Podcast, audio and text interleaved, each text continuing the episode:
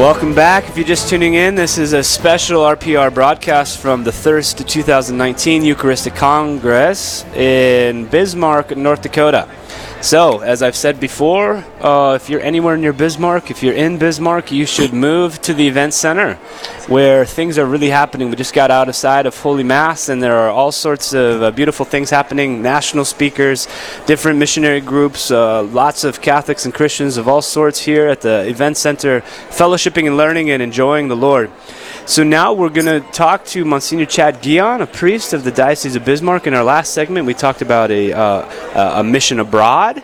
And now we want to really focus on the mission closer to home. Monsignor, thanks for being with us today. It's really a pleasure to be with you. really great. Very yeah. good. So uh, tell us a little bit. I mean, a lot of people from the Bismarck area know who you are, but we're, we're uh, talking to people uh, people's homes throughout a number of different states. So, give us a little bit of your background. So, uh, I'm a priest of the Diocese of Bismarck. I was ordained in 2002 uh, in the shadow of Monsignor James Shea. and uh, um, have served uh, several parishes in the diocese over the course of years. So my first couple of years, I moved actually quite a bit. I was in New, uh, so started at Christ the King in Mandan, then New Salem Center in Almont for two years, Hettinger Reeder in Scranton for two years, and then mo- was at Spirit of Life uh, and had also St. Anthony and St. Anthony uh, and St. Martin's and Huff, and then finally moved down to the Mission. Uh, where I am currently stationed, and there's five parishes total down there. oh, there. wow. Yeah. And I'm not alone. Father Bijou Anthony, also a good priest uh, serving us, uh, who comes from the di- from uh, India, okay. Uh, serves there as well. So you've had trouble holding down a job. Well, you know, I am not very stable. I'm just, I'm just not a stable guy. so they keep moving me around. Finally, I think they found a spot where maybe it'll work. Okay, great. maybe so, they can stick me. So tell us a little bit about uh, the mission that's been entrusted to you here. Yeah. Um, the uh, Catholic Indian Mission in Fort Yates has been there for over a hundred years. Uh, it's older than the state of North Dakota. Mm. Uh, it was originally manned by uh, Benedictines out of Missouri from Conception Abbey and they took care of it very, very, very well mm. for many decades. Uh, and it's fun to hear stories from the elders of the community who talk about how well they were cared for by these Benedictines, by the, by the, the monks out of Conception Abbey in Missouri. Uh, in the 80s, uh, we took over, and uh, the Diocese of Bismarck took it over because Conception was, they just didn't have the numbers anymore. Yeah. Same problems that everybody was having during yeah. that time.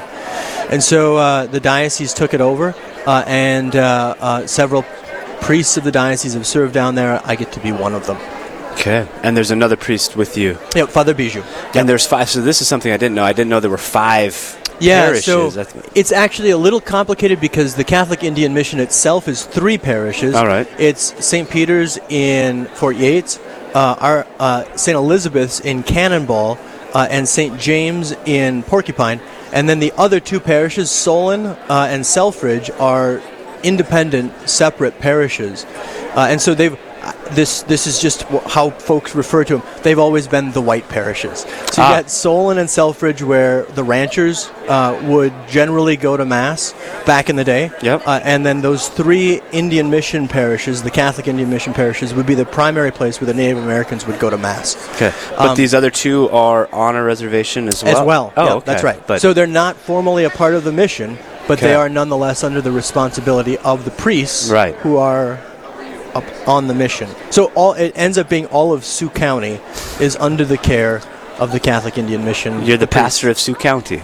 I have said that on more than one occasion. okay. It's great to be able to pray for a county. yes, yes, yes. I used to call myself the pastor of the county that I was in. There, yeah, there was there, a, there was another parish that was right on the border. I said, "No, they're kind of they're there, I guess, but I'm the pastor of this county."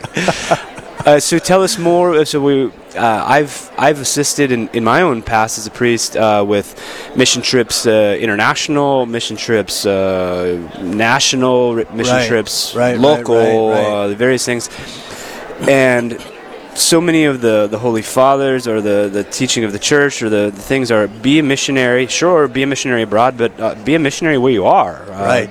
be, there's there are needs in your own community. So bismarck itself there are lots of needs in the, right. the town, in the city of Bismarck.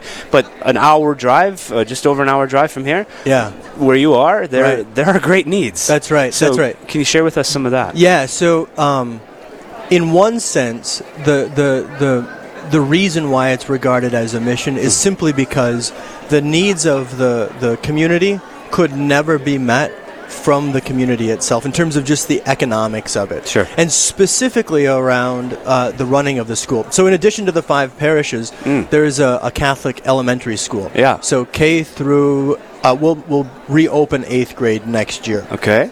So uh, it's especially the school. The school is the heart of the mission, and it would be impossible uh, to fund it Mm. just simply through the, the generosity of the community. Sure. The, the money just is not there Yeah, yeah, to yeah. be able to do that. Right. Uh, and so, um, for us to be a mission means that we are relying on the generosity of people from beyond the borders of the parishes Right. to keep those parishes functioning uh, and moving forward in the manner in which I believe the Holy Spirit desires. Uh, and so, uh, um, that's part of the challenge, I think, because people will say, well, why? We've got our parishes and we can take care of them. Yeah. Why can't your parishioners take care of your parishes? Yeah. And I, I, I just think it's an apples and oranges comparison, um, e- especially when you add that school in. Um, and the good that, that St. Bernard's Mission School is doing, uh, the the uh, the the graduation rates on the uh, reservation tend to be around 60%, between 60 65%. Uh, but the graduates of St. Bernard's, who then go on to the high school, uh, graduate at a rate of about 90%. Oh wow. and so wow. the reality is that we are doing good there, and that good makes a difference in the lives of our students. Yes, you have something within uh, your mission to compare.